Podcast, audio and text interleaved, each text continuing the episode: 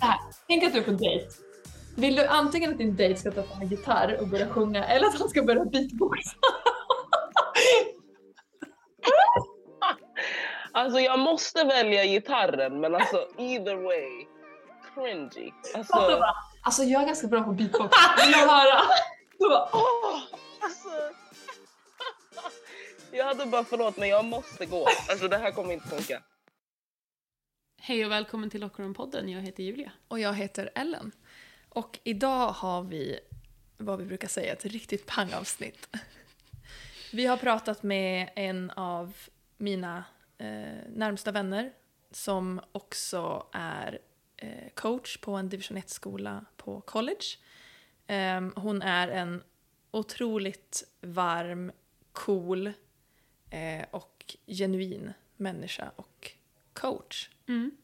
Och det var jätteintressant att prata med henne om hennes coachresa, um, hur det är att coacha i USA på college, men också bara allmänt om ledarskap och hur man liksom förhåller sig till människor och unga vuxna när man coachar dem. Precis. Eh, och många inom svensk basket kanske känner henne som Sandra Ngoye, eh, som numera heter Sandra Absten. Och hon var ju faktiskt med i, jag tror det enda eh, laget i i alla fall svensk dambasket som har vunnit SM-guld på endast svenska spelare. Mm, fett coolt. Väldigt coolt. Um, vi pratade med henne i en timme innan vi ens började spela in. Och sen spelade vi in i över en timme också, så att um, varsågoda kan vi väl säga. Ja, exakt. Det här kommer bli ett, ett bra avsnitt för unga coacher, mm. äldre coacher, eh, spelare som har en tanke att de kanske vill åka på college, eller spelare som vet att de vill åka på college. Eh, så det här är verkligen ett avsnitt för, för många, kan vi säga. Ja, jag håller med. Och jag tycker Sandra sätter ord på Ehm, eller hon beskriver väldigt fint varför coaching är viktigt för henne och liksom vilken skillnad man kan göra som coach. Och jag tror att det, det är viktigt att alla coacher vet hur viktiga de är. Precis. Så att, eh, kör vi igång. Nu kör vi.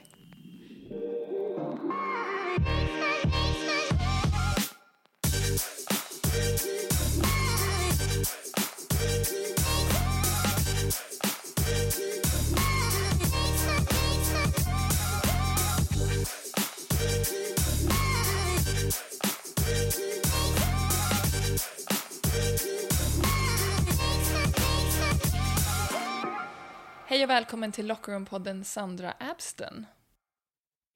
Hej! Kul att ha dig här. Jättekul att vara här på den här. Tack för att du låter mig komma på the show.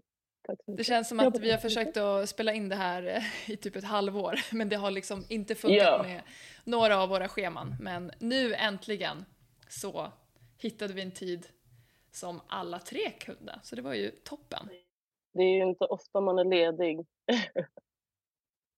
på den här nivån. Alltså så det tar ju sin tid, men we're here. Men eh, kan inte du bara börja berätta mer om vem du är och vad du jobbar med? Ja, eh, Sandra Absten. Eh, när jag spelade i Sverige så hette jag Sandra Ungoje. Saker har förändrats sedan dess, men eh, ja, eh, jag coachar på University of Missouri Kansas City, eh, division 1 skola i Kansas City som ligger både i Missouri och Kansas faktiskt. Um, men ja, jag är assisterande coach, eh, ansvarig för positioner 3, 4 och 5. Um, ehm, ja, och jag gör allt som man måste göra som en D1-coach. Som är ja, recruitar, coachar, individuell träning, scouts, kollar film, klipper matcher, klipper träningar. Eh, åker och kollar på framtida spelare och så vidare. Vad har du för eh, basketbakgrund själv? Liksom, kan du berätta lite om din spelarkarriär? Ja, eh, jag började spela i eh, Fryshuset, formerly known som eh, Söderbasket. Eh, spelade där, spelade i landslaget U16 till U20 Uh, spelade på Georgia Tech och George Mason och Emporia.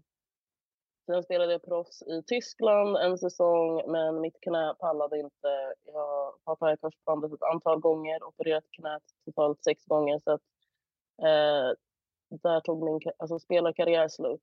Uh, sen så flyttade jag tillbaka till Sverige, tog, ett, tog en paus från basket in general för att alltså, vet, identitetskrisen man har när man slutar spela och har gjort det i flera år.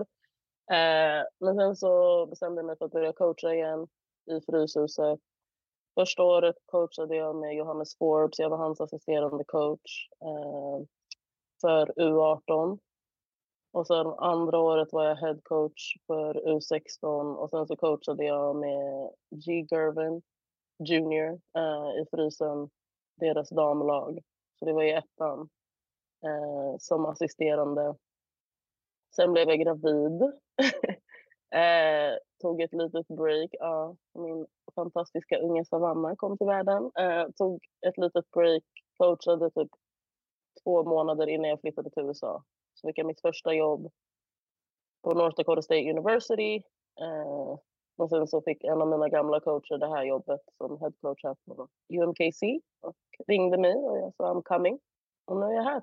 Vi sa, vi pratade om det innan vi började spela in, att det, jag tycker det är sjukt intressant, du också kanske, att höra hur folks vardag på jobbet ser ut. För det, jag vet inte varför, jag bara tycker det är jätteintressant. Så nu frågar vi dig, hur ser liksom ja. the average day ut? Um, men jag kan ta typ en vanlig dag och sen en game day, uh, hur det ser ut. Men uh, en vanlig dag, typ imorgon måndag, uh, vi har träning från 9 till 12.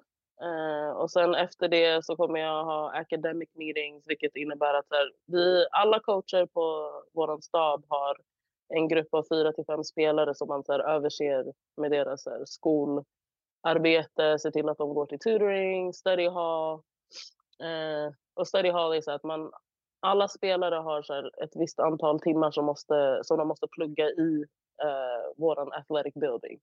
Eh, och jag har spelare som har många timmar. Eh, men det är för jag gillar, alltså jag gillar eh, the challenge och jag gillar spelare som har det lite tuffare med skolan. För att, jag vet inte, jag gillar bara the reward av att se dem så här lyckas. Men eh, Ja, eh, så jag kommer ha möten med mina spelare, få deras syllabus. För att det är ju första veckan eh, på skolan nu. Så de får ju så sina scheman och allt från lärarna. Så jag måste få det av dem så att jag har koll på vad de ska göra. Sen kommer jag antagligen ha någon spelare som ber om att få skjuta lite eller ha någon individuell träning. Eh, jag kommer antagligen ha möte med min staff Eh, för vi har match på, eller på torsdag. Eh, så vi har spelat mot alla i vår conference, men man möter dem ju igen. Så att, om man har min scout, så jag kommer prata med min headcoach om vad jag tycker att vi ska göra eh, på torsdag. Eh, så får hon ge sin input på vad jag sätter i vår scout och så, ja, vid fem drar jag hem, vid fem, sex tiden. Eh, men sen så fortsätter jag ju så här, det är ju det som är grejen när man coachar eh, alltså på D1 och så här, måste recruita. Speciellt för att vi är en ny staff så är det viktigt att vi så här, hämtar massa nya och bra spelare inför nästa år. Så att, eh, när man kommer hem så är det så samtal med framtida spelare och prospects. Så, eh, men jag gillar den delen. Jag gillar ju att prata obviously. Så att, eh, det är okej. Okay. Men, men ja, eh, det är en vanlig dag ungefär. Så. Så det är ju ett, eh, som college coach är det i princip ett 24-7 eh, jobb. Ja, ja, ja. 100 procent. Alltså, och det är ändå sjukt för att här, jag spelade ju på college, så man tror att man har koll på alltså, hur mycket ens coach gör. Alltså, du vet, efter mitt första år när jag hade coachat på North Dakota State så smsade jag massa av mina gamla coacher och bara honestly thank you so much for everything you did. I did not know everything that goes into it. För man tror ju så att de kommer på träningar och är där på individual practices and that's it. Alltså det är det man tror.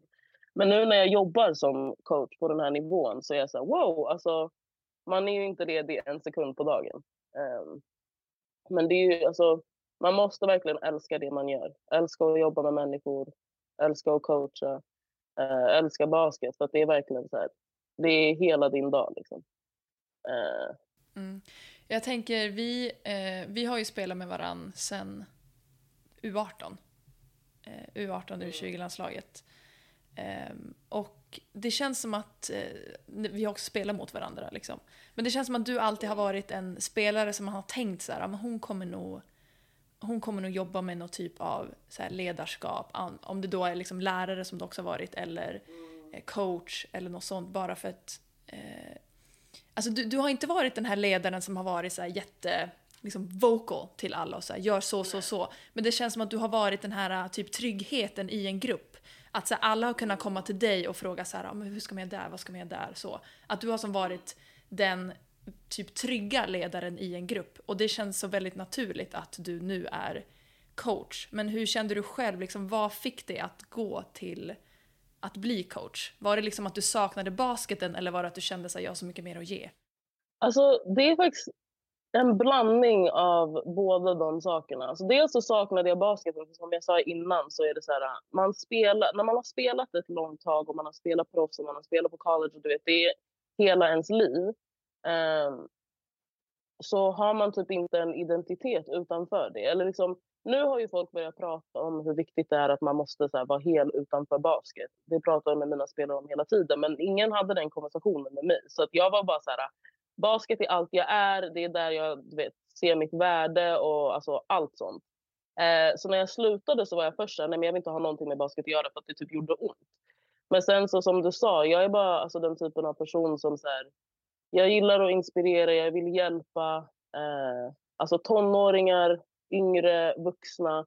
Alltså jag vet vad jag behövde i den åldern och jag vill vara den personen för någon regardless om det är genom basket eller genom att vara en lärare som så här, inte ser ut som alla andra lärare och någon unge kan se, se själv i mig. Alltså det, det, är typ, det är typ det som fick mig att vara så här, um, vilja coacha. Och sen att så här, många, män, alltså många av mina vänner var så här, alltså, för coachade inte du? Alltså, eh, för att om jag har den effekten på folk i min ålder och så här, i min omgivning, alltså imagine kids. Eh, så att, ja, men definitivt en blandning av båda. Men jag älskar bara så här, du vet, genom coaching eller att vara lärare, sen föredrar jag att coacha. Eh, man får bara vara med om så mycket och man är liksom där för de här spelarna i så här viktiga delar av deras liv. Och så här, du vet, kunna se dem så här, ja, men överkomma saker både på planen och utanför planen. Man blir bara så här stolt. Alltså jag älskar all, alltså hela den delen. Jag bara så här, älskar att se spelare så här,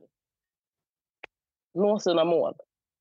Och sen att så här, när de kommer till en och så här, när spelare säger nej men alltså du har hjälpt mig. Det är så, alltså spelare och du vet, eh, före detta elever från så här, ja, men AES som jag jobbade på. Som så, ja, men jag fick, när jag, mitt första år på North Dakota State fick jag så här, äh, på Instagram en DM från en så här gammal spelare, som, eller gammal elev från IS som sa ah, men, alltså du hjälpte mig så mycket med 8 och 9 jag hade inte klarat av dem inte bara för dig. Alltså du vet sådana saker, alltså, det, det gör allt så värt det, även om jag säger ibland det så här, oh, alltså, de här ungarna lyssnar inte. Men när de säger sådana saker, it's so worth it. Hur känner du att din erfarenhet som lärare har påverkat vem du är som coach? Mm, jag tror att så här, äh, när jag var lärare så insåg jag hur viktigt det är att förstå att så här, alla är egentligen smarta, men alla lär sig ju på olika sätt. Och om du inte förstår det så kommer du aldrig kunna nå alltså, alla du behöver nå. Um, och jag tror att, så här, för att jag var ju en så här, elev som, så här, du vet, mina, jag hade lärare, vissa lärare var så här, ah, men hon lyssnar aldrig, hon skrattar hela tiden. Och, men sen så hade jag vissa lärare som bara, nej men alltså hon är amazing. Det var ju där, jag hoppade ju över årskurs sex. Um, och folk som alltså, känner mig var så här, men gud, alltså, jag visste inte att du var bra i skolan. Men det är så här, i femman hade jag lärare i alla ämnen som fattade att nej men hon är smart men hon lär sig inte på, alltså the, she's not gonna sit down. Alltså, men hon fattar vad vi försöker lära henne men hon behöver lära sig på ett annat sätt. Och sen jag tror att det har hjälpt mig både som coach och lärare för att jag var inte den så här, traditionella perfekta ungen. Jag har aldrig varit det. Eh, så jag kan relatera till alla oavsett hur du lär dig, oavsett vad du har för personlighet. För att jag var inte alltså, normal, jag vet inte vad man ska kalla det, men ni fattar vad jag menar. Um, så ja, jag tror att det är definitivt. Ja, men det är verkligen så, både i skolan och i idrotten så det går ju liksom inte att bara ha liksom ett, ett sätt som du lär ut på. För då kommer du bara liksom nå en viss typ av spelare eller elever. Men om du kanske breddar ditt sätt att lära ut saker så kommer du nå fler och då kommer ju fler få chansen att utvecklas och inte bara de som är liksom inom den här lilla ramen för hur, hur man ska lära sig eller hur man ska mm. lägga upp en träning eller eh, liksom en eh, lektion eller vad det nu kan handla om. Så att, eh, det är ju jätteviktigt att prata om. Jag tror att vi pratade om det med någon första säsongen, om eh, ledarskap, att så här, det kanske var med Janelle. Om anpassar du mm. dig efter gruppen eller anpassar du gruppen efter dig själv? För det känns som att det är en vattendelare för många coacher. Och det är ganska intressant att höra resonemanget där. Så vad skulle du säga? Eh, vi, jag pratade precis med eh, mina kollegor om det här den här veckan. Om att så här, det finns vissa coacher så här, och lärare, det gäller ju samma grej där, men vissa coacher är ju coacher som är så här, det här är the system I'm running, det spelar ingen roll vilka spelare jag har. De måste alltså conform to what I want to do. Eh, men jag är verkligen inte den typen, alltså jag är väldigt så här, jag bygger ett system utav, alltså, utefter de spelarna jag har. Fattar du vad jag menar? Eh, för att jag tycker inte det är rimligt. Det, det, går tillbaka till hela den här grejen att alla lär inte sig på samma sätt.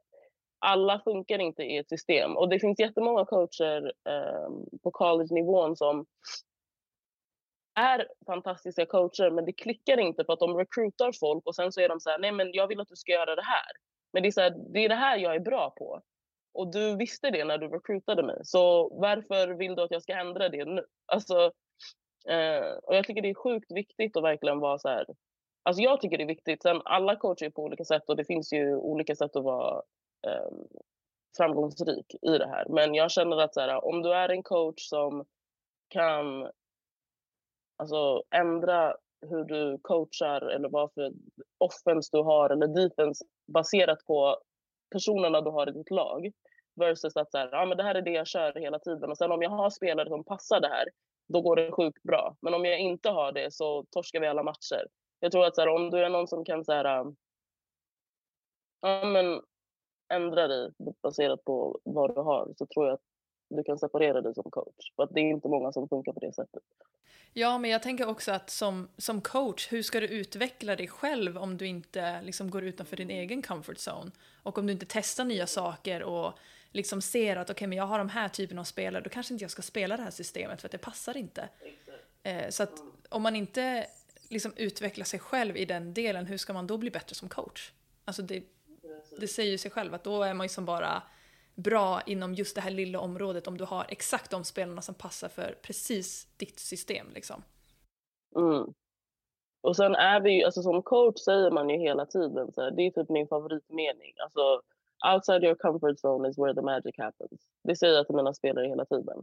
Och om jag säger det till dem hela tiden och inte alltså, lever efter det själv, då blir jag liksom en hypocrite. Och det är också en grej så här, spelare, speciellt den åldern som jag coachar, man behöver inte vara perfekt som coach, men spelare i den här åldern vill ju se att så här, allt du säger står du för och lever på det sättet. Alltså, du vet, det, det är det som är så här, the disconnect med folk. För att folk är så här, förväntar sig att spelare ska vara perfekta, inte göra mis misstag och du vet. Det funkar inte så. Det funkar inte så när man är vuxen. Så varför förväntar vi oss att 18 till 23-åringar ska så här, vara perfekta, vara i tid till allt jag är sen ibland? Alltså, så absolut, det måste ju finnas så konsekvenser när man gör misstag. Men okej, okay, ta konsekvensen och sen alltså, let's move on. Alltså, det finns ju så coacher som så här, ja, men en spelare gör ett misstag och så pratar de om det i så tre månader. Man bara, let it go. Alltså, låt dem ta konsekvensen, vare sig det är att springa eller extra study hall, whatever the case may be, och sen så släpper vi det. Alltså, ingen är perfekt. Ehm, men ja, nej, jag är bara jättebig on alltså, så här, allt jag säger försöker jag så här, visa i personen jag är och sättet jag lever. Att, så här, jag menar det jag säger. Och jag säger till mina spelare hela tiden också. Så här, för jag hade en konversation med en av mina spelare här om veckan och hon sa oh, I feel like you guys want us to be perfect and like that's not the case. Alltså I'm not perfect myself. I just want you to be the best version of yourself that you can be. And if I don't hold you accountable you'll never get there. Så tyvärr måste du springa. Men sen släpper vi det. Alltså, it is what it is. Alltså, det finns ju konsekvenser i allt man gör i livet också. Om jag är sen för många gånger så förlorar jag mitt jobb. Alltså, om jag inte går till något av de här eventen som jag måste gå till för att rekryta spelare så får jag mindre lön. Alltså det, det finns konsekvenser i vuxenlivet också. Eh, så det är därför jag typ inte har problem med konsekvenser när man ger spelare konsekvenser. Eh, jag tror vi pratade om det tidigare. Att så här, om man visar sina spelare kärlek och lär känna dem som människor på riktigt så finns det mer utrymme för att ge dem konsekvenser och coacha dem hårt. Eh, och med hårt menar jag inte, jag skriker aldrig förutom om det är positivt. Det är en regel jag har när jag coachar. Eh, och jag känner att så här, eh, min kollega brukar skratta åt mig för att hon är så här, ah, för att den amerika, alltså många amerikaner är rätt högljudda när de coachar. Men jag är så här, när, jag, när jag coachar så pratar jag med gruppen och alla lyssnar. För att jag känner bara att alltså, det finns inget syfte med att skrika när jag håller på att lär, lär ut någonting. Uh, sen absolut kan jag bara säga, okej, okay, what are you doing? Alltså, that was not smart. Men jag behöver inte skrika det för att du ska fatta. Alltså, du vet ju själv att du gjorde ett misstag. Oavsett om jag skriker eller säger till dig att du gjorde ett misstag så vet du ju att du gjorde det här misstaget. Liksom. Um, men sen när jag blir hype och mina spelare gör bra saker, då är jag riktigt hög. uh, men ja, uh, nej. Mm. Ja men precis, alltså som vi sa innan, det, det är ju inget dåligt att sätta krav på spelare. Nej. Alltså man vill ju ha krav som spelare för att då visar ju coachen att jag ser någonting i dig så att jag sätter krav på dig för att jag ser att du kan bli mycket bättre på det här eller jag ser en potential i dig. Så det är klart man vill ha krav. Men det ska ju inte bli orimliga krav och det ska inte bli krav som kommer från liksom ett eh, inte respektfullt ställe. Alltså att man, att man ställer krav på ett sätt som kanske attackerar personen eller liksom... Eh, men som du säger, om man har den här relationen spelare till coach, då kan man ju säga i princip vad som helst eller liksom vara riktigt hård mot en spelare om man har den relationen tillsammans. Och som du säger, att man visar kärlek också, att man bryr sig om människan. Då, då är det liksom en helt annan sak än att det är en coach och en spelare som inte har en bra relation och där står man liksom och bara gapar och gapar på spelaren och kanske mm. pratar om hur mm. dålig den är som människa och du är så kass. Och, alltså det är ju som en helt annan sak än att sätta krav. Sätta krav är jättebra. Ja. För det, det, måste man ha för att, för att man ska kunna utvecklas som spelare. Ja, men, och jag tror också att det det viktiga när man ställer krav måste någonstans vara att först förse, förse folk, alltså om det då är spelare eller elever eller anställda med förutsättningar att uppfylla de kraven. Att det måste liksom börja med förutsättningar och så ger man förutsättningar och sen ställer man krav. Men det känns som att den liksom länken i kedjan är vars många coacher eller chefer, i min erfarenhet i alla fall, går lite fel. Att så här, kraven kommer men jag har ingen, ingen möjlighet att, att göra det. Typ. Mm. Mm, nej, jag fattar exakt. Alltså, det är ju en grej som så här, vissa coacher... Och jag, alltså, jag kommer ihåg när jag spelade själv. När, så här, man ska springa en suicide till exempel. Um, och så har du en tid.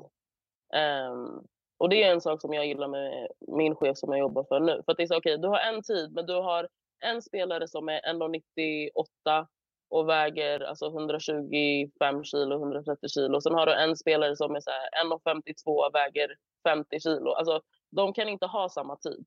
För då spelen som är större och längre kommer börja jämföra sig och börja så här, ah, men she's making the times. Alltså, de klarar det skitlätt. Varför kan inte jag? Men ni ska inte ha samma tid. Um, och det är en sak som så här, min eh, uh, headcoach gör så bra. För att så här, hon ger alla en tid. Alltså så att det är så här, okej, okay, position 1 och 2 har en tid, position 3 och 4 har en tid, position 5 har en tid. Och det är rimligt. Och alla har samma konsekvens, men alla har också alltså, en riktig förutsättning att så här, klara tiden. Um, så det finns inte någon som kan säga, för det brukade jag säga. alltså det är omöjligt, I'm not gonna make this time. Alltså, det är, och det blir så här, om jag ser en tid som jag vet att jag inte klarar, då kommer jag inte pusha mig själv heller. För att jag vet ju att jag inte kommer klara det oavsett hur hårt jag pushar mig, så there's no point. Alltså, och det är också en grej så här, när jag coachar så är jag så väldigt så här, in tune med hur jag tänkte som spelare. För igen, jag var inte en perfekt spelare som hela, du vet, alltså sådana spelare som man älskar att coacha som bara älskar det varje dag, kommer köra alltså 100%, älskar att springa. Alltså, Hur många sådana spelare finns det? snälla, alltså jag hade en, Faria Abdi, snälla när spelade med henne och hon typ älskade att springa Cooper. What's wrong with you? Men hur som helst, jag var inte den personen som var så här, woo Cooper! Eh, sen vill man ju ha sådana spelare, absolut, men alltså verkligheten är ju den att alla har olika personligheter, alla gillar olika saker. Eh, men det betyder inte att du inte kan ha ett framgångsrikt lag. Liksom. Eh, Men sen tror inte jag att det skulle funka om man bara hade 12 stycken sådana spelare. Alltså det är ju samma som om du bara har 12 stycken som bara kan skjuta eller du har 12 stycken som bara kan passa eller som bara kan dribbla. Alltså du måste ju ha olika typer av spelare i en grupp för att det ska funka. Jag tänker så här att de lagen jag har coachat som det har gått bra för um, så har det varit väldigt mycket olika personligheter. För att de kommer ut på planen på olika sätt också. Um, alltså du vet, man måste ha ledare, man måste ha riktigt tävlingsinriktade personer. Man, må, men man måste också ha personer som är okej med att typ spela en roll. Som kanske är okej med att vara lite i bakgrunden. Men fortfarande gör sitt jobb alltså, så bra de kan. Alltså du vet, det är, ja, nej, jag har verkligen, jag gillar, jag är en, alltså, jag gillar, jag är en people person. Eh, så jag gillar så här, olika personligheter och jag gillar att, för att som du sa innan, det utvecklar mig som coach. Om jag kan, jag tänker hela tiden så, om jag kan coacha folk som jag första gången jag träffar dem är så här, gud, hur ska vi relatera till varandra? Men sen så kommer de till mig i slutet av säsongen och är så här, alltså you changed my life. Alltså, I love you, I never thought, alltså du vet. Det är typ det finaste jag vet. Jag hade liksom en spelare förra året på mitt jobb som så här, innan mig inte hade någon så här, relation med någon svart människa någonsin, vilket är så här sjukt för det är 2023. Men, eh, eller då var det 2022. Eh, men eh, ja, USA. Eh, så hon, eh, och efter hon var så ah men you know coach A like you changed my view of black people completely. Typ så här, hon bara I, you know I've been telling my parents that they're wrong. Alltså vet sådana där saker. Det handlar ju bara om att så här, oavsett vad du har för views så kommer jag försöka förstå det som spelare. Och om det, om det är så här, vissa views som jag kanske inte agree with, då kanske jag kan så här, lära dig någonting nytt så att du kanske ser saker på ett nytt sätt. Liksom. Det är det som är det fina med basket. Att så här, du kan verkligen nå människor på ett sätt som så här, och det är samma sak med att vara lärare. Jag gillar bara inte att stå i ett klassrum. Men eh, man bara kan nå människor och bara, ja, men som vi sa innan, bara skapa så här djupa relationer med folk som man, eller med ungdomar som man kanske aldrig hade träffat annars. Liksom. Ja men också så här, säg någon annanstans i samhället där du har folk från så många olika kulturer och bakgrunder där man liksom svetsas samman till en grupp och blir så pass nära. Alltså det är så fint. Idrott är verkligen Det är verkligen det. Alltså det är det bästa jag vet.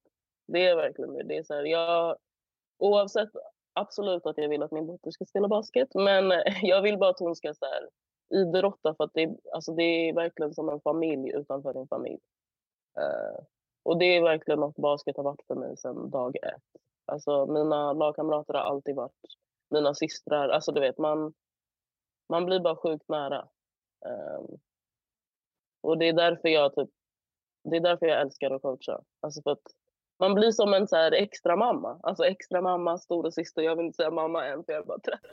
Eh, men du vet, eh, det är bara sjukt fint. Mm.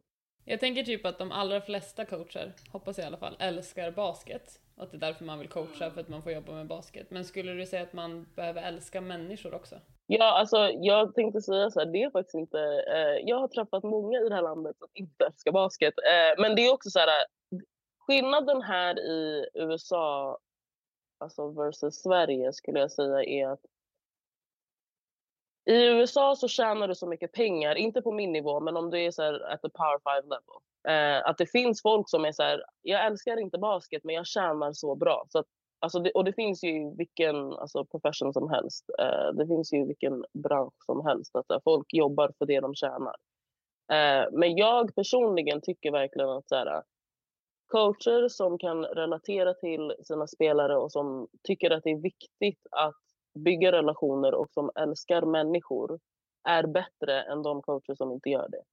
Um, det är bara min personliga åsikt och det är något som jag så här, ser och har känt i alltså, coacher som har coachat mig. Att så här, är du en coach som så, ja, men kommer till hallen och bara coachar träningen och drar? Är du en coach som kollar att dina spelare är okej? Okay? Vet du vad de gillar alltså, utanför basket? Har du koll på om de har syskon? Har de alltså, flickvän, pojkvän? Alltså, känner du dem som människa så kan du coacha dem bättre. Och en sak jag har lärt mig i min coachingkarriär är att så här, om du har djupa relationer med dina spelare och dina spelare tror att, eller alltså, tänk, alltså tycker att, eller vet att du bryr dig om dem på riktigt. Alltså, det finns liksom ingenting som de inte gör för dig, alltså på plan. Och jag var ju sån spelare själv, att så här, de, de coacher som jag visste så här, brydde sig om mig, i, alltså, we're gonna get this done. Nej men alltså man vill ju vinna för sådana coacher. Alltså, och man springer ju igenom en vägg för en coach som bryr sig om en. Och jag var sån som spelare och jag vet att många mm, spelare funkar på det sättet och det är därför jag ser eller det är därför jag tycker att den delen av det hela är så viktig. För jag gillar att vinna. Och sen tror jag också att om du har, eh, alltså som spelare, om du har en coach som är liksom respektfull och du har en bra relation, coachen har en bra relation till spelarna, bryr sig om spelarna, så är det dels att man liksom kan gå igenom en vägg för dem, men också att man liksom tror på hela filosofin också. Alltså det kan ju bli så om man har en coach som, som inte bryr sig, då kanske man börjar ifrågasätta filosofin också. Och börjar ifrågasätta men varför gör vi det här, varför, varför håller vi på med det här liksom. Eh, så det blir ju som att man, man går ju längre liksom ifrån coachen, då kanske, kanske för att man inte har den typen av relation. Och då börjar man tänka så här, okej okay, men den här coachen kan ju ingenting om basket, varför håller vi på med det här? Exakt. Typ. Mm. Men har man då en coach som man vet bryr sig om en och liksom bryr sig om hur man mår och vem man är som person, så kanske man Även om det är någon, någon filosofi som man kanske själv inte hade gjort så är man så ja men det, det är klart det funkar så länge vi är alltid tillsammans så, så kommer det funka. Ja men precis. Mm. Då litar man på dem och kan, som du säger, liksom gå igenom en vägg för dem. Den här säsongen sponsras Lockerroom-podden av Rain Total Body Fuel. Rain är ett innovativt och smakrikt energidrycksalternativ som hjälper atleter att prestera på sin topp. Och vi eh, är ju väldigt specifika och noggranna med vilka vi gör samarbeten med och eh, därför kändes det naturligt och självklart att ha med Rain på vårt poddtåg. Precis. Och förutom att Rain delar våra värderingar så gillar vi även att de jobbar mycket med storytelling. Eh, precis som i vår podd så tar de även upp ämnen som kan vara lite svåra att prata om. Ja, så besök deras YouTube-kanal för att ta del av deras stories. Tack Rain! Tack! Har du någon coach som du känner från liksom din uppväxt eller college eller eh, som du känner att du tar inspiration från? Jag har en. Eh, sen har jag fler alltså från Sverige och så. När jag växte upp hade jag ju alltså, bra coacher. Härdan, Sara Egerstad. Men eh, en coach som verkligen så här, har samma tänk som mig och som jag har format mycket av mig själv efter är, uh, han heter Christopher Lewis, coach Lewis. Han coachade mig på George Mason. Uh, han har coachat alltså, Division 1 basketball i typ 20 år. Uh, och han var han var bara annorlunda. Alltså han, var, han är en sån här coach som först och främst älskar han basket och han är en sån riktig basketnörd, vilket jag också är. Och han vill alltid vara i hallen. Alltså jag, det bästa jag vet är när spelare så här, vill ha individuell träning. Alltså jag tycker det är så kul. Alltså, eh, och han tyckte också det. Eh, och han är verkligen en sån som, så här, som jag är så här, jag vill inte ha perfekta spelare. Jag vill ha spelare som vill vinna och vill vara här. Allt annat löser sig. Eh, för det är ju så här på college, det finns ju vissa coacher som är så okej, okay, du måste ha du vet, de här betygen, du måste bete dig på det här sättet, du måste klä dig så här, du måste Eh, men coach Lewis är den typen av coach som så här, han vill att alla, sina, alltså alla hans spelare ska få vara exakt som de är. Eh, han har också så här, hans IQ. Eh, jag, jag har alltid sett upp till honom. Alltså, ända sedan jag spelade. Alltså, han var den som, så här, när jag spelade på honom var jag så här, ja, jag vill bli coach. Alltså, för innan det så hade jag inte tänkt på det så mycket. Eh, men när jag eh, transferade till eh, George Mason och fick honom, det var då jag bara, men gud. Alltså, att jag såg hur mycket skillnad han gjorde i mitt liv. Eh, och i mina lagkamraters liv. Och jag var så här, det är det här jag vill göra. Alltså, eh, så att, ja, coach Lewis for sure. Och vi pratar fortfarande nu. Det är så här, han brukade kalla mig alltså så här, sin dotter innan han fick sina döttrar. Och nu han säger jag känner mig så gammal, du är mamma nu. Och jag bara... Hur skulle du då förklara din egen coachfilosofi om du var tvungen att liksom göra den lite kortare? Alltså, menar du då alltså, basketmässigt eller hur tänker du? Du får mixa ihop det både basketmässigt och ledarskapsmässigt. Jättemycket lättare blev det nu. Ja, nej alltså jag vet inte, jag pratade om det här med eh, faktiskt en av mina spelare frågade mig, så, vad, men om du var headcoach, vad, vad skulle du vilja ha för spelare? Eh, jag är väldigt så här, jag gillar så här, positionslös basket. Alltså jag gillar stora point guards, jag gillar stora vingar, jag gillar alltså, att ha postspelare som kan spela på flera positioner. Och I min åsikt så tycker jag att alla borde kunna posta upp, för man vet aldrig vem som har en mismatch. Um, så att när jag coachade i frysen, um, när jag var headcoach, så alltså jag kommer verkligen aldrig glömma det här. för att vet, jag när vi hade så individuella träningar, absolut att det ser olika ut. Alltså jag kommer inte ha en så här äh, fem spel, alltså jag kommer inte ha en så här postspelare som är så ah, men du ska komma av alltså screens till exempel. Men alltså jag kör ju bollbehandling, eh, jag kör så här um, moves inside, alltså layups, skott, allt med alla positioner. Sen ser det inte exakt likadant ut för att det kommer inte se likadant ut för alla i en match. Men och jag hade så spelare som så här, ja, men spelade så här, position två eller tre som var så här, men alltså vadå, varför ska jag kunna posta upp? Men jag har ett spel där det är så här, om du har en mismatch så sätter du en backscreen för femman och så får du posta upp. It's a, det är en enkel layup, alltså at the end of the day. Det finns ingenting dåligt med att kunna scora överallt på golvet liksom. Um, men jag gillar att ha alltså så här, alltså långa spelare, långa armar på alla positioner egentligen. Uh, jag gillar att spela, när jag var headcoach så körde vi ett så här, ja, men motion offense, det var fyra ute och sen så en inside. Uh, och den enda regeln som jag egentligen hade var att så här, om du passar bollen måste du antingen katta eller sätta en screen. Och sen så ville jag alltid ha en rimrunner, heter det på engelska, men att alltså en person springer i mitten spelar ingen roll vem som springer i mitten för att du kan sätta en backscreen, du kan sätta en flarescreen, alltså, så det spelar ingen roll. Um, det är typ, alltså min offens, alltså min offens filosofi är väldigt simpel. Och grejen är så här, det funkar.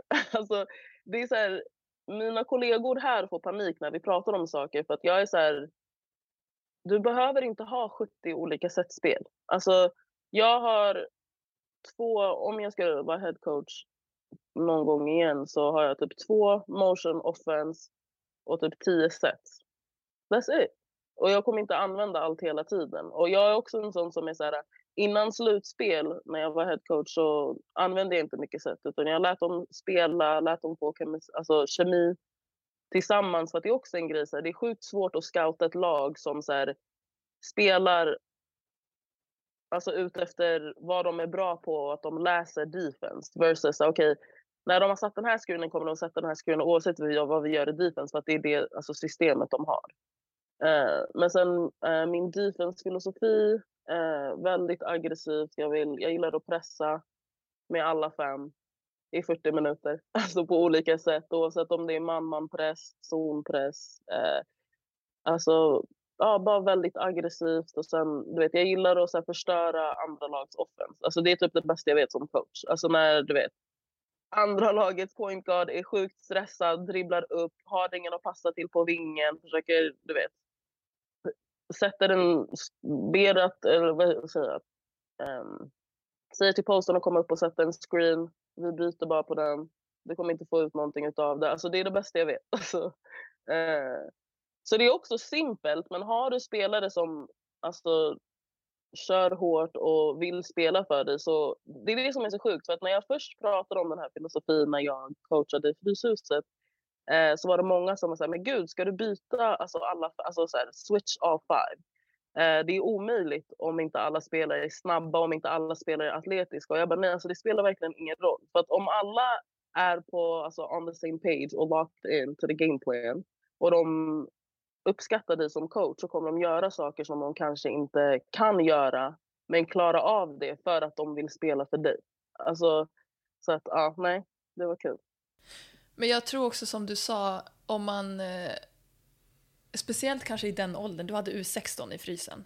Ja, Eh, om man liksom lär dem ett motion offense där man istället för att springa som en robot och sätta en screen där, oavsett vad försvaret gör, så kommer jag sätta den här Mm. screenen liksom. Och vi kommer Precis. liksom curla oavsett om de går under eller över screenen. Men om man istället Ja. lär liksom, ungdomar att ja, läsa av varje screen-situation, då kan man ju ha ett Mm. motion där det bara handlar om att läsa situationer. Och då går, det är jätte, som du sa, det är jättesvårt att scouta. För att det handlar inte Mm. ens om liksom, den här spelaren gör bara det här. Nej, jag gör det beroende på vad du gör i försvar. Så att jag läser bara av vad Exakt. du gör. Liksom. Och då, då tror jag också att vi liksom eh, utvecklar alltså, basket-IQ hos folk. Eh, precis. Alltså verkligen. För Jag det, det då handlar det bara om att viktigt. läsa screens. Mm. Alltså jag tycker det är sjukt viktigt, speciellt om man coachar unga spelare som sen ska ut i världen och spela på andra ställen, att man inte alltså, förhindrar deras eh, IQ, alltså basket-IQ-utveckling.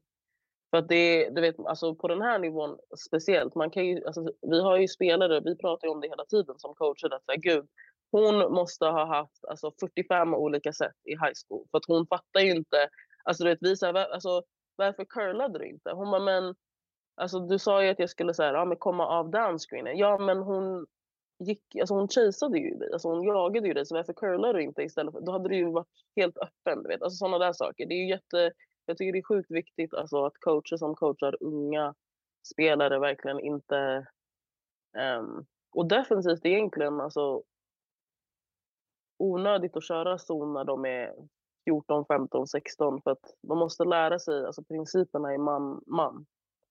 Ehm, Och då kanske det också handlar om vad det är för slags zon. Är det liksom en, en 2-3 zon där alla står på samma plats hela tiden och låter anfallet skjuta? Det är så här, men vad får man ut av det?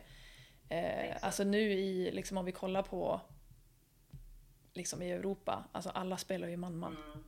Så att om man vill till den nivån, kollar du i WNBA och i Euroleague, alla spelar man-man. mm, Så att om det är precis. den nivån vi vill utveckla spelare till, varför håller vi på liksom att spela en, en avbackande 2-3 zon? precis. Alltså det är inte så man spelar. Sen tycker jag det är kul. Man kan ju kasta in, alltså, sen skulle inte jag göra det med 16-åringar, men alltså matchup-zoner tycker jag är sjukt kul ehm, att spela. Eh, och det utvecklar offense också för att man måste tänka och man måste läsa på ett annat sätt och arbeta tillsammans ehm, för att lösa det. Eh, vi har en matchup-zon där jag coachar nu som jag hjälpte till att så här, fixa. Um, och vi... Det är man-man egentligen, men det är zon samtidigt. Alltså det ser ut som en 1-2-2-zon. Eh, men det är, ja nej, jag tycker det är viktigt att fokusera på man-man tills, tills man, ja men kanske gymnasiet. Alltså, och Men där handlar så det ju får man också ju om lära att- sig olika saker. Alltså om man då tillämpar en zon där det också handlar om att men du måste kunna läsa av. Nu sitter, åh, jag, jag blir så sugen på donuts nu. du sitter där. Ja, jag bara, visa donuten här. Satt och gnällde om donuts men äter Ja. den nu. Vi har liksom visat våra fika här. En carrot cake, går du och hämtar en donut. Ja. Ehm, men jag, jag tror att om man eh, liksom tillämpar en, en zon där man också behöver läsa av, man behöver förstå hur zonen funkar och vad man vill ta bort och vad är det som vi ska få ut av den här zonen, vad är det vi släpper, vad är det vi liksom, eh, vill att de ska göra. Då, då är det ju liksom som en annan sak än att bara sätta en zon för att vi vet att de här nioåringarna, de kan inte skjuta treor. Precis, ja. På tal om egentligen typ exakt det, så ehm, hur skulle du se på utveckling versus resultat på den nivån du coachar just nu på college och liksom när du har unga eller unga vuxna? Jag tänker att här, det beror på vad min spelare har för mål. Jag har spelare som är så här, ah, coach, I'm not trying to go pro, I'm just here to get my education. And that's why I'm here. Alltså för att det är ju USA och du vet, det är inte gratis att gå på universitetet. Men eh, med de spelarna så är jag så här, ähm, vi har ju så här individuella träningar som alla måste gå på. Men om de spelarna inte vill så här, träna extra eller så här, äh, utveckla sig utöver det de redan kan så blir jag liksom inte upprörd. Eller, alltså jag, blir inte, jag blir väldigt sällan upprörd som coach. Men jag blir inte så här, äh, jag frågar inte dem så här, ah, men hallå, varför vill du inte köra extra? Men sen har jag spelare som jag säger, jag vill spela proffs. Sen har jag spelare som jag säger, okej, okay, jag kanske snittar 10 minuter just nu. Vad behöver jag utveckla för att snitta 30 minuter nästa år? Alltså du vet så. Med de spelarna har jag högre krav och förväntar mig att så här, ah, alltså om du är någon som säger att du vill spela proffs, ah, men då borde vi alltså ha tre extra individuella träningar utöver allt annat vi gör eh, per månad eller eh, per vecka. Sen om du är någon som snittar 10 minuter och vill snitta 30 nästa år, ja då kanske vi behöver fyra eller fem per vecka. Sen absolut att jag, så här, jag tvingar ingen att träna utan jag är väldigt så här, um, om du frågar mig kommer jag alltid säga ja. Men jag kommer inte jaga någon spelare för jag kan inte vilja att du ska bli bättre, alltså mer än vad du vill. I'm not doing it. Nej, för det, det måste Men, ju komma eh, från spelaren att vilja bli bättre. Precis. Annars, det är ju samma som här, att ha, som vi har pratat om i ett avsnitt också, att ha föräldrar som sätter press på en. Och föräldrar som vill att man ska bli bra. Men om det inte kommer från en själv så kommer det inte bli bra i slutändan. Utan det måste verkligen komma inifrån för att man ska vilja, vilja bli bättre. Och man känner det som coach också. Så jag vet ju så här, spelare, jag har alltså alla har spelare som är så här, de vill egentligen inte köra, alltså, göra något extra. Men det är så här, deras mamma eller pappa tycker att de ska. Så de frågar en coach, ja, men kan vi köra extra? Och man märker ju så här, om du vill vara där på riktigt eller inte eh, som coach. Men sen så är det ju så här, Um, college basketball är ju alltså en multi-million dollar business. Så absolut, jag måste vinna. Det här är mitt jobb. Uh, vi vi är en ny staff så att det här året spelar ingen roll. Men vår AD har ju sagt att där, ah, men om, om, inte vi, om inte ni vinner minst 16 matcher nästa år, då vet inte jag om ni kommer vara kvar. Och det är också för att min headcoach, alltså hon har haft en sjuk karriär, har liksom varit i the Elite Eight sex år i rad, har vunnit alltså national championships och allt sånt där. Så att kraven på henne och hennes staff är ju extremt höga. Och vi blev ju anställda för att vinna och för att alltså, dra hit människor, dra in pengar och så vidare. Så det är ju det som är grejen. Alltså I Sverige kände jag aldrig någon press att så här, om inte du vinner så sparkar vi dig. Sen absolut att jag coachade på en mycket lägre nivå, U16 eh, och sen ettan. Men jag kan tänka mig att det kanske är annorlunda i damligan. Men alltså jag gillar den pressen för att jag, jag tror på mig själv som coach så mycket att jag här, vet att jag kan vinna. That's not the issue. Sen måste man ha rätt spelare för att kunna vinna. Eh, men det är sjukt viktigt. Sen alltså när jag coachar yngre spelare alltså, så tycker jag ju att utveckling är viktigast. Men jag hatar att förlora så jag kommer att göra allt jag kan för att vinna. Liksom.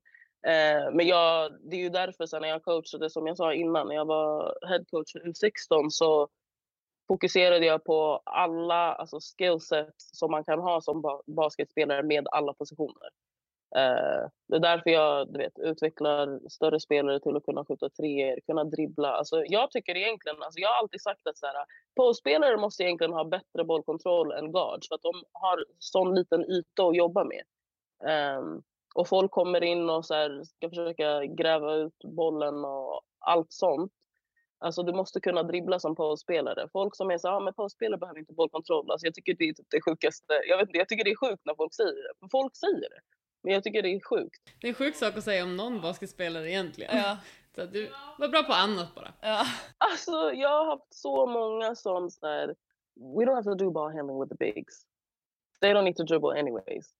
Eh, men det är så här, basket har utvecklats så mycket att så här, du måste kunna allt på alla positioner. Sen ser det olika ut, men det blir bara svårare att spela försvar om du kan alltså, rita upp ett spel för vem som helst av dina spelare när det är, ja, men, vi ligger under med ett och det är jag vet inte, 30 sekunder kvar och andra laget inte vet vem jag kommer rita upp ett spel för. Alltså jag gillar sådana saker. Jag tänker på det när jag bygger upp ett lag. Eh, jag vill inte ha så en spelare som snittar 30 för alltså det är väldigt enkelt att spela försvar på. Om jag har sex spelare som snittar 10, alltså nu det kanske är too much of a dream. Men ni fattar vad jag menar. Att så här, alla kan scora, alla vill scora, alla vill spela tillsammans. Eh, och det är flow i offense. Det är sjukt svårt att spela försvar på. Alltså jag tänker tillbaka på typ så här, men spanska landslaget. Typ så här. Man bara, jag, alltså, vem, who's going off today? Alltså, det är liksom vem som alltså, Det var verkligen så här, pick your poison. Alltså, alla kan scora. Vem som helst kommer ha en dundermatch och du vet inte vem det kommer vara. Eh, Ja men det är ju, och vi går ju mot liksom positionless basketball. Alltså om du bara kollar i WNBA, NBA så är det ju folk som är liksom hur långa som helst som för 20 år sedan skulle bara ha varit en postspelare. Men nu är liksom post, dribblar upp och skjuter en trea. Alltså det och vi har guard som postar mer än en post. ja, Så att, eh, det, och då är det självklart att när man är yngre, framförallt, alltså du vet inte hur lång eh, en tioåring ska bli när den är 20. Alltså jag växte som mest i gymnasiet. Men snälla, du var typ räka tills, Mm. tills du var 18. Ja, men exakt. Sen kom du hem från typ andra på college och vi bara Hä? Du har Ja. typ vuxit två decimeter. Det var helt sjukt. Ja, varje gång jag träffar Sandra hon säger gud vad du växte. Mm, varje gång! Literally. Jag bara, det var typ en så här treårsperiod. Jag bara, alltså har du växt eller? Det är så här, för jag var verkligen längre än dig. Ja men jag har alltid varit Ah, längre än okej. dig också, Ja. nu är du typ en dess längre än mig. Ja men så det är det jag menar, alltså, man, man måste verkligen utveckla alla spelare till att eh, kunna göra allting när de är små för annars så eh, du, du gör ju liksom spelarna en björntjänst, alltså du sätter dem i ett fack att säga okej men om du är eh, längst i laget när du är 12 då sätter vi dig bara på post och du ska inte dribbla, du ska bara liksom ta returer och sätta bollscreens. Aha, men sen kanske inte den här spelaren växer något mer. Ska den då bli en point guard det. som inte kan, som bara kan sätta bollscreens? Det är orimligt. Så att alltså där är det ju jätteviktigt att man som coach funderar på liksom hur man sätter upp sina träningar för att alla ska få alla möjligheter oavsett hur, eh, liksom hur ens fysiska eh, förmågor ser ut. Nu, nu tänker jag bara högt, men jag, om man vill ha kvar så många spelare som möjligt, nu är vi väldigt långt under nivån du är på, men säg att du har blivit satt på post för att du var lång när du var liten och sen växer alla om dig, ja men då får du kliva ut på forward. Och sen är du kass som forward, men du var ganska bra på post, men du kan inte vara det längre för alla andra vuxit om. Alltså då slutar man ju. Om du har varit van att glänsa och vara A-barn på posten för att du har varit lång, och sen så bara, ah, nu måste du ut och så ska du börja driva och vara liksom Något som, du inte, som jag inte har... som jag inte får träna på, som jag inte är bekväm med. Då kommer man, man bara, ping jag. Jag dör. Close to home! Jag dör. Nej, men alltså jag har en av våra spelare som eh, kommer in nu i höst. Hon, är, hon kommer vara freshman för oss. Hon är en all American nominee. Och hon är verkligen, alltså den typen av guard jag älskar. Alltså hon, hon är typ 1,80. 1,82-ish. Eh, spelar position 2-3. Eh, hon är en vinge. Men hon kan posta upp som att hon är en femma. Hon kan driva, hon kan passa, hon kan alltså sen hon kan inte skjuta jättebra. Men det är så här äh, hon är verkligen så här jag spe, det spelar ingen roll vart jag är. I just want to get a bucket. Och det är det det handlar om. Alltså det var det jag sa till mina spelare i U16 när de var så här, men jag är inte postspelare, jag vill inte posta. Spelar ingen roll. Alltså två poäng är två poäng. Om du har en mismatch, posta upp. Om du har någon större på dig, driva. Alltså, och jag har sagt det typ 500 gånger, men jag är så här jätte passionate om det här. Att så här, om du kan scora på flera sätt så kommer det öppna dörrar för dig. Alltså det bara är så. Jag är bara, tycker det är viktigt att kunna scora.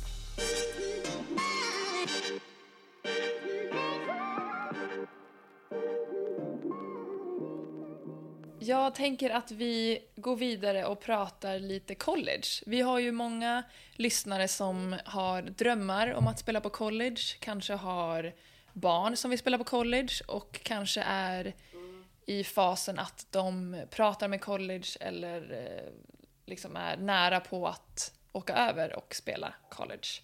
Eh, Så jag tänker att vi tar några liksom så här, lite snabba typ så här, faktafrågor om hur saker funkar så att man får kanske lite mer koll på om det är någonting man vill eller inte.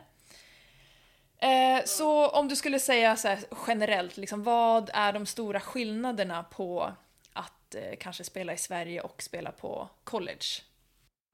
Jag skulle definitivt säga att de två största skillnaderna på svensk basket och college basket är definitivt ett, alltså den fysiska delen.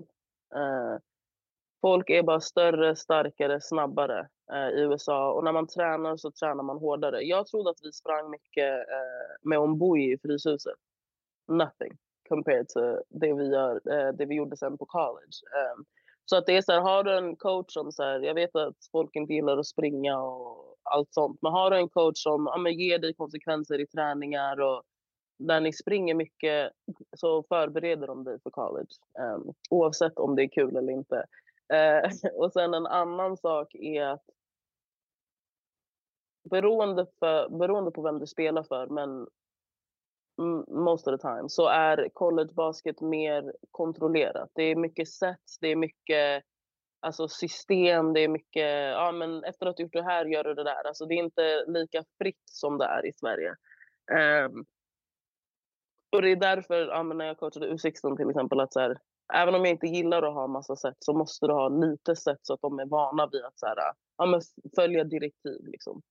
Ehm, um, det skulle jag säga är de två största sakerna. Och sen så när man åker på college är det viktigt att förstå att så här, det är inte att du åker dit och bara tränar. Alltså, det är så mycket annat som går in i det hela. Det är mycket andra saker som fyller din dag. Det är, du har träningar, du har study hall som jag eh, nämnde innan. Du har alltså, training room, du har lektioner och alltså, weights och du vet, alltså, man i, du kommer vara i den bästa formen du någonsin varit i ditt liv. Um, men du måste också kunna alltså, planera och hantera alltså, din tid på bästa sätt. Eh, för att man måste kunna ja, men prioritera saker. Eh, det var något som var en så här, stor chock för mig när jag så här, ja, kom från Sverige där det var så ja, men du vet. Om jag lämnar in något sent så är det lugnt, jag kan lämna in det nästa vecka. Det funkar inte så på college. Utan så här, alla har koll på dig och du måste se till att saker eh, blir gjorda. Eh, det är inte omöjligt, men du måste bara så här, planera. Så om det är någonting så här, om du vill åka på college och du kanske ja, går i första ring eller andra ring, så börja öva på det nu. Liksom. Eh, vad skulle du säga är viktiga e egenskaper som du som coach letar efter i eh, spelarna? Och då pratar vi liksom inte om såhär, skott och eh, post-up, utan såhär, typ kroppsspråk. Alltså vad för egenskaper letar man efter och är viktigt att tänka på att man folk ser liksom, eh, i dig? Det är verkligen en sak som, så här, för när jag coachar i Sverige eh, jag tänkte inte på de här sakerna innan jag hade coachat här. Men kroppsspråk, sjukt viktigt. När vi kollar på matcher, vi pratar om det här hela tiden i våra möten, så kollar vi så okej, okay, när du blir utbytt. Eh, ger du high fives till alla på, ben, på bänken? Hejar du på dina lagkamrater? Eh, vad är din respons när dina coacher säger någonting? Inte bara positiva saker. Hur reagerar du när dina coacher säger någonting som du måste ändra eller någonting som du måste göra bättre? Hur reagerar du på dina misstag på planen? Är du en spelare som... Det spelar ingen roll om du snittar 40. Om du uh, har en turnover och inte springer tillbaka, I'm not recruiting you. Eh, om du, ja, men, hur reagerar du på dina lagkamraters misstag? Är du en bra lagkamrat?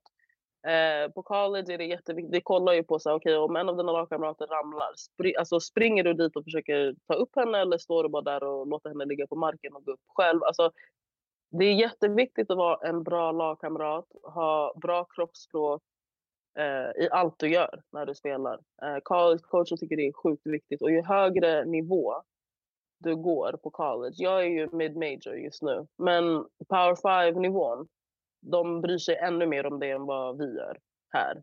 Um, för att du vet, igen, alltså det är en multi-million dollar business. Så att de bryr sig om allt sånt här för att du vet, man spelar på TV.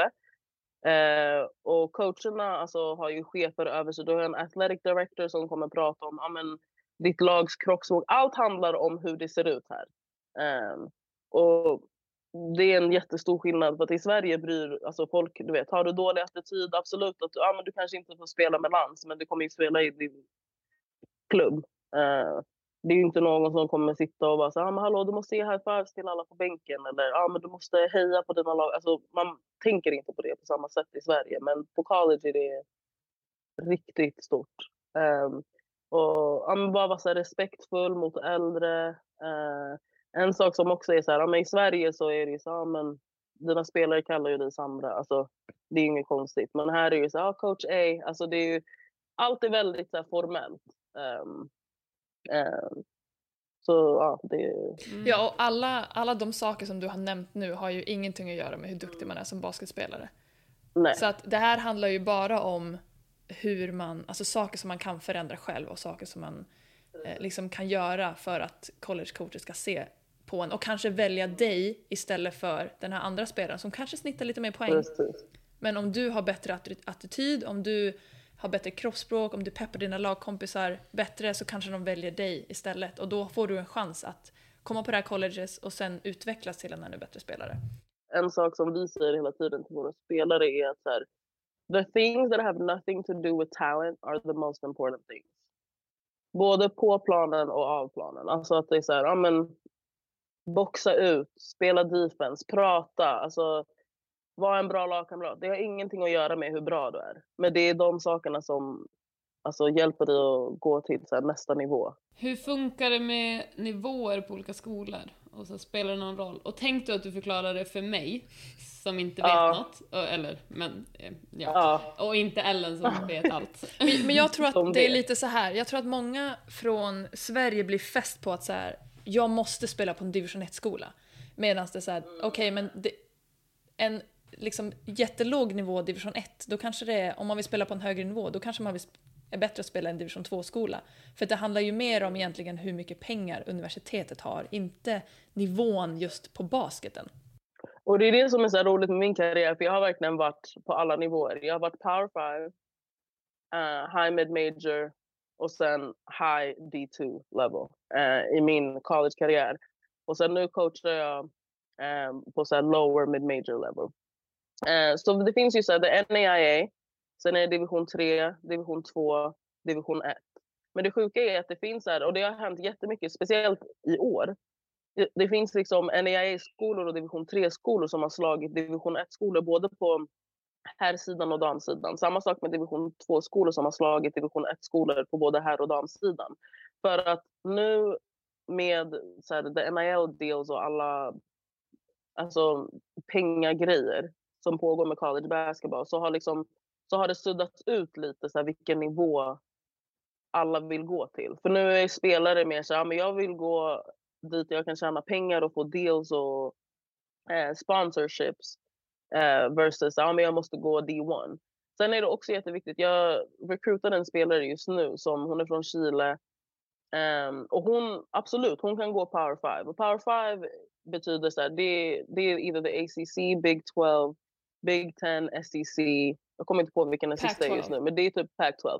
Det är de, och de skolorna har fotbollslag som tjänar över en viss ehm, alltså, amount av pengar. Eh, och Många människor tror att ja, Power five betyder att de skolorna bara är bättre. Nej, de har bara mer pengar på, på grund av deras fotbollslag. Ehm, och hon skulle kunna gå till den nivån. Men på den nivån kanske hon snittar 10 minuter. Eller så kan hon gå till mid major eller hög D2 och snitta 40 minuter och alltså du vet så här, ja men kanske så här, sätta något rekord i sin skola, synas mer och sen så, och det beror ju också på vad du har för mål. Vill du spela proffs efter att du varit på college så handlar det ju om nummer, alltså din statistik. Så om du vill spela proffs efter college och sen åker till en power 5-skola och snittar sju minuter, en poäng och en retur, då kommer du inte få lika bra kontrakt som om du åker till en mid-major och snittar, ja men du vet, 30 minuter, 20 poäng och 10 returer. Eh, så det är jätteviktigt att förstå den delen.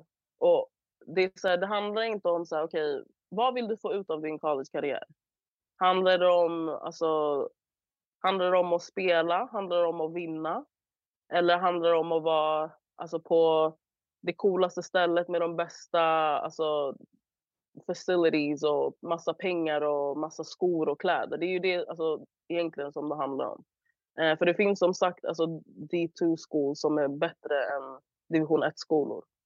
Eh, men om man kollar så här på papper så ska NAIA vara den lägsta nivån, sen division 3, division 2 och sen division 1. Ehm, Men som sagt, det finns NAIA-skolor som är bättre än alltså, lag i den konferensen som jag coachar. Så att det, det handlar om att göra sin research. Det är jätteviktigt att åka på visits. Det är jätteviktigt att så här, lära känna de coacherna du potentiellt kommer spela för. Prata med spelare om coacher, för att coacher kommer alltid säga jag är fantastisk och jag bryr mig om mina spelare. Okej, okay, men säger dina spelare samma sak? Jag säger alltid i recruiting, ask my players about me. Because everything I'm saying they're gonna say the same thing. Uh, men alla coacher funkar inte på det sättet. Alltså, I min egen uh, recruiting process, jag hade ju liksom upplevelser där, jag, uh, där coachen inte ville så här, att jag skulle prata med spelarna själv. Det är en röd flagga. Alltså, det är så här, varför inte? Verkligen. Och det här säger ju Brooke också, så när vi pratade med henne i första säsongen. Mm. Brooke och Carter Williams också det. Alla kommer säga samma sak, så Mm. at the end of the day, det- du måste göra din egen research. Exakt. Och som du säger, prata med spelare, också kanske prata med gamla spelare som inte spelar längre. För att alla som spelar där kanske fortfarande har liksom är så att ja, men vi måste säga så som coacherna vill att vi ska säga. Ja, men om du pratar med spelare som har transferred eller spelare som inte spelar där längre, då kanske de är mer ärliga. Liksom. Ehm, men vad skulle du säga är viktigt som spelare att ställa för frågor till eh, coacherna eh, och de som recruitar en på college? Vad borde man ställa för frågor? Frå, alltså, och det här låter så sjukt, men det här är verkligen en fråga som så här, eh, Det är viktigt att fråga om din coach som alltså, mer än en coach. Om du pratar med en coach och det enda de pratar om är basket och att de, alltså, så kan det, så finns det en chans att de är lite så här, vad ska man säga, alltså typ toxic i att de så här, bara bryr sig om basket, bara andas, tänker och sover på basket och då är chansen stor att de kommer behandla dig som bara en basketspelare. Uh, jag tycker, alltså, och jag tänker bara som, för att nu är jag mamma och jag tänker så här, jag vill att min dotter ska spela för någon som, du måste inte ha en familj, jag säger inte att du måste ha barn, men du måste ha folk i ditt liv som du bryr dig om.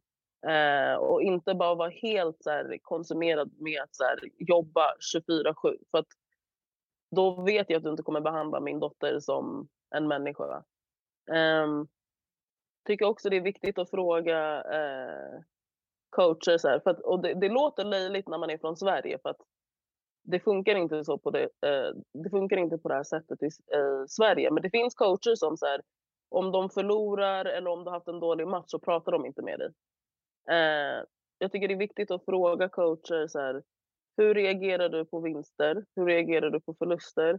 Eh, behandlar du dina spelare annorlunda beroende på om de har spelat bra eller dåligt? Alltså, och det låter löjligt, men det finns verkligen coacher som är så här, ah, nej, men om du inte har haft en bra match, kom inte till mitt kontor och prata med mig förrän du har en bra match igen. Alltså, det, eh, och det är sjukt också för att på college så är det viktigt att ha bra, bra relationer med dina coacher för att de blir som dina föräldrar. Speciellt om du är från Sverige så blir liksom, dina coacher blir dina nya föräldrar och dina lagkamrater blir dina syskon. Så det är viktigt att du så här, klickar med dina coacher och de du kommer spela med. Eh, jag är så här... Alltså... Hur det ser ut, hur mycket pengar skolor har och så vidare kommer inte spela någon roll sen när du tänker tillbaka på din college-karriär. De saker som spelar roll är dina minnen, människor du lärde känna, relationer du byggde. Alltså absolut att vinner man är det mycket roligare, absolut. Men ingen sitter och, alltså jag sitter inte med mina gamla lagkamrater när de kommer och kollar på mig nu så här, och är så här, ah, men gud, kommer du ihåg den matchen? Utan vi pratar ju om så här, minnen, pratar om så här, roliga saker och det är det som college handlar om. Eh, för om du, om du är en person som bara bryr dig om basketdelen och pengar och så vidare och du är tillräckligt bra, då kan du lika gärna bara spela proffs. Alltså, det är ju det som är skillnaden med att åka till college först och sen spela proffs. Alltså versus att åka och spela proffs på en gång. Um, det handlar om minnen och upplevelserna, alltså det som allt det andra liksom. Ja, och jag tror också att nu, nu är det jättemånga som åker eh, och spelar på college från Sverige. Men jag tror också att man kanske inte riktigt har koll på vad, vad det faktiskt innebär att åka på college. det är ju liksom om inte Vad bara... man behöver, alltså behöver man göra det för att nå dit man vill. Typ. Mm. Ja men precis, att ha liksom en plan att det är det här, jag vill hit och då ska jag ta liksom de här stegen. Eller eh, jag vill liksom spela på den här nivån, jag vill kunna göra det här. Eh, för då vet man ju ungefär vilken nivå man ska lägga sig på. Kanske vad, vad för typ av system man ska gå till en coach som spelar. Eh, men jag tror att eh, man kanske inte tänker på hur Alltså college är väldigt, det är väldigt tufft. Ehm, och det är också svårt för att du vet inte vad det är du kommer hamna i. Alltså oavsett hur mycket du pratar med en coach och lagkompisar så det är inte säkert att det kommer bli så. Eh, jag har liksom haft jättemånga som har gått på college som liksom har kommit till någon helt annanstans och coachen har liksom vänt helt från det de försökte recruita dig så att det är ju jättesvårt och det är ju som en liten chansning och självklart om du vill åka på college, absolut, då ska man åka på college. Men jag tror inte att man ska åka på college bara för att alla andra gör det. Utan du måste Nej, lyssna på precis. vad är det jag vill? Och mm. om det inte är att du känner jag vill åka på college för jag vill ha liksom en bra utbildning, jag vill få ett, liksom ett äventyr och jag vill kunna spela basket och få liksom en jättebra relation med mina lagkompisar och coacher. Eh, ja, men då kanske det inte liksom Alltså det kanske inte är för dig. College är liksom inte för alla. Eh. Nej. Skulle ni säga att eh, typ hetsen att åka på college nu mot för typ när du åkte? För när du åkte kändes det som att man bara va? Kan man göra det? Alltså, alltså. Jag hade ju också ingen koll på Nej okej, okay, det, det, kanske på college. Jag det var kanske bara var vår lilla bubbla. Men det, jag upplevde i alla fall inte att lika många åkte och att man inte pratade om det lika mycket. Framförallt var liksom inte hetsen ja. och typ prestigen att bli recruitad lika uh. stor. Ska ni, är det en rättvis uppfattning eller var jag bara out of it? alltså jag skulle definitivt säga när vi åkte på college så var det inte många som åkte utan det var så här, ja men du vet kanske sex personer per årskull. Um, men nu, ja men hela den här hetsen med att inte, alltså man ska inte bli så här, jag vet att det finns många spelare som är så här, ah, men gud ingen har hört av sig till mig och bla bla. Alltså ta inte det som att du inte är bra eller som att det inte finns alltså, en chans för dig att komma någonstans. Bara för att du inte är alltså, någon som så här, har jättemycket exposure och massa människor som pratar med dig betyder inte att... Alltså det finns, först och främst så finns det folk som blir recruitade av hundra skolor och fortfarande inte har ett offer. Um, det handlar inte om att bli recruitad, det handlar om hur många real offers do you have. Eh, det är nummer ett. För att jag har sett jättemånga som bara ah, men “they're recruiting me, they're recruiting me”. Okej, det betyder bara att du är... För att jag vet ju nu på andra sidan, vilket jag inte visste när jag var spelare, att så här, man har ett så här valv med recruits. Alltså jag har ja, men, 123s, alltså jag tror det är 424s, alltså du vet som jag kontaktar, som jag pratar med. Och om alla de tror att vi kommer offer dem, det är omöjligt. Uh, av 424 så kommer vi offer about 9 av de här 123 så kommer vi offer 6. Alltså, så att bara för att du blir recruitad och får uppmärksamhet på Twitter och sådana saker betyder inte att du kommer gå till en av de skolorna. Eh, sen betyder det inte att du inte kommer det, men jag menar bara att så här, om du är en person som kanske inte har kontakt med massa skolor just nu så behöver det inte vara en dålig sak. Um, men det är verkligen, alltså jag, jag vet ju inte hur det är för att nu har inte jag varit hemma på ett tag. Men jag, jag märker ju bara så på internet att så här, det är ju en hype med att bli recruitad och det är en hype med att så här, prata med college-skolor. Men det som blir problemet då är att så här, om du är en person som gör det för hypen och tror att det är något enkelt att göra, college is not easy. Eh, man måste verkligen committa och egentligen alltså målet är ju att vara på samma ställe i fyra år. Så du måste verkligen göra din research och verkligen, som Ellen som du sa, att så här, du måste verkligen vilja göra det här för att du drar från din familj. Alltså allt kommer vara annorlunda. Alltså maten, hur folk, alltså du vet, det kommer vara en kulturchock på många olika sätt. Um, och man vill inte åka dit och sen åka hem. Liksom. Eh, så det är verkligen, ja, men som du sa, viktigt att du vill göra det. Sen kan du absolut transfer eh, om du inte gillar stället du hamnat på. Men det är bara viktigt att man förstår att här, det, är inte, det är inte bara så här, en dans på rosor. Alltså, du måste, precis som med allt annat i livet, saker som man vill ha måste man ju kämpa för. Och det kommer inte alltid vara lätt. Sen är det värt det i slutet, absolut. Men du måste bara älska det du gör, annars kommer det inte vara värt det för dig. Liksom. Exakt. Och jag, liksom jag blev recruitad av fler skolor men valde att bara prata med en skola. Och då pratade jag bara med coachen, spelare, eh, liksom allt sånt. Åkte på visit. Och alltså helt ärligt nu i efterhand, alltså det hade kunnat bli riktigt dåligt för att jag hade för dålig koll. Mm. Alltså jag, eh, nu när jag tittar tillbaka, jag var, hade väldigt tur att jag hamnade på en så bra skola för att jag gjorde inte alls jättebra research. Så att hade jag liksom åkt på college nu så hade jag gjort mycket bättre research och pratat med fler spelare, ställt fler frågor till coacherna. På visiten hade jag ställt fler frågor, men jag var liksom bara glad över att bli recruitad och få åka på till USA på en visit. Men alltså det hade ju kunnat bli jättedåligt. Så jag hade egentligen bara tur och vill bara skicka med till alla som ska liksom på college att det, det är jätteviktigt att, och göra sin research, prata med coacherna, ställ alla frågor du kan, eh, prata med spelare eh, och se till att du liksom hamnar på ett ställe där de bryr, dig, bryr sig om dig på riktigt. Eh, inte bara som basketspelare utan som människa också. Men om man vet med sig att man inte tror att man kommer tycka college är något för en själv. Är det liksom enda vägen att gå om man vill bli proffs? För jag tänker att det finns folk som nog inte vill åka till USA och gå skola fyra år, ja. utan vill spela basket men Jag har ju väg. gamla spelare mm, Jag har ju gamla spelare från Frysen som inte vill åka på college. De kan fortfarande spela proffs. Man kan ju, det finns massa olika, alltså du kan ju prestera bra i damligan. Du kan åka till alltså, lägre nivåer alltså i andra länder. Um, och det är ju lätt att ta kontakt med agenter. Alltså det finns ju... Det är så lätt med Twitter och allt. Alltså social media gör ju saker så mycket enklare för spelare nu. Um, och du, alltså, det finns coacher i Sverige som har kontakter. Alltså det finns så många olika sätt. Alltså jag vet ju folk som så här, spelar proffs i flera år som spelat typ, ah, med division 3 i Italien. Alltså det finns så många olika nivåer och så många olika sätt att alltså, leva ut sina drömmar med basket i så många olika länder att det är så här, om du inte vill åka på college men fortfarande inte vill spela i Sverige så finns det fortfarande möjligheter för dig oavsett hur bra eller dålig du är. Så det är så här, du behöver inte känna att okej, okay, jag vill inte spela i Sverige, jag vill spela utomlands någonstans, men jag vill inte åka på college. Men jag är inte tillräckligt bra för att spela i Eurocup eller Euroleague så ja, då slutar jag bara. Alltså, det behöver inte vara så.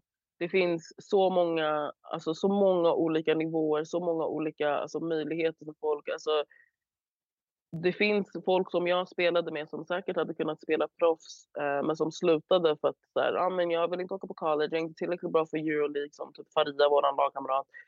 Um, så so I'm just, I'm just done. Men det behöver inte vara så. Um, man kan fortfarande tjäna pengar det finns ju folk som säger, ah, men vi hade en gammal lagkamrat som åkte till Grekland och pluggade till läkare och spelade proffs i någon där, ja, ah, jag vet inte om det var division, jag vet inte vad det var, men det finns så många olika möjligheter. Um, college är liksom inte sista, ut, en, sista och enda utvägen, utan det finns verkligen så mycket olika möjligheter. Om vi tar en sista fråga här då. Vad ser du i din framtid hade du kunnat tänka dig att komma tillbaka och coacha i Sverige?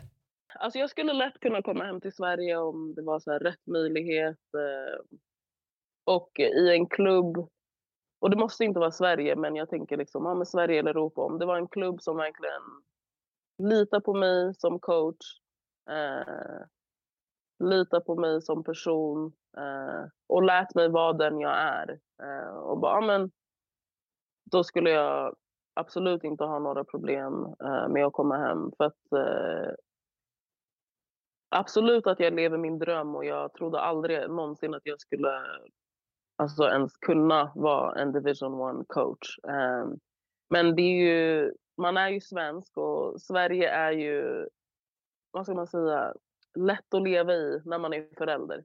Ehm, så jag skulle ju aldrig någonsin säga nej till att säga, ja men du vet, jag är mamma nu så att jag har andra prioriteringar än vad jag hade eh, innan eh, jag var mamma. Hade jag börjat coacha här i USA innan jag eh, blev gravid med Savanna så hade jag säkert eh, varit okej okay med att vara här längre. Men eh, på grund av min dotter så, jag, så är jag jätteöppen till att komma hem. Um, men det måste vara som sagt rätt möjlighet och en klubb som litar på mig eh, som coach och som person och låter mig vara den jag är. Liksom. Um, så jag skulle kunna tänka mig att göra det, absolut. Sen, sen får vi se vad som händer, men det är, verkl- det är definitivt en möjlighet. Tack så hemskt mycket för att du har gästat oss. Det har varit jätteroligt. Ja, tack för att ni eh, lät mig komma på denna fantastiska show. Eh, hoppas att ni vinner priser snart, som Edvin och Johanna. eh, Shoutout till dem, men nej men på riktigt, jag uppskattar att ni tog er en tid och lät mig komma på ett avsnitt. Känner mig big time. Mm. Du är big time.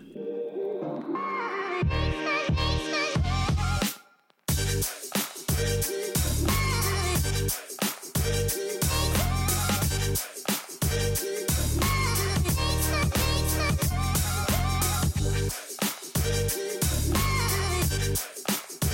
you.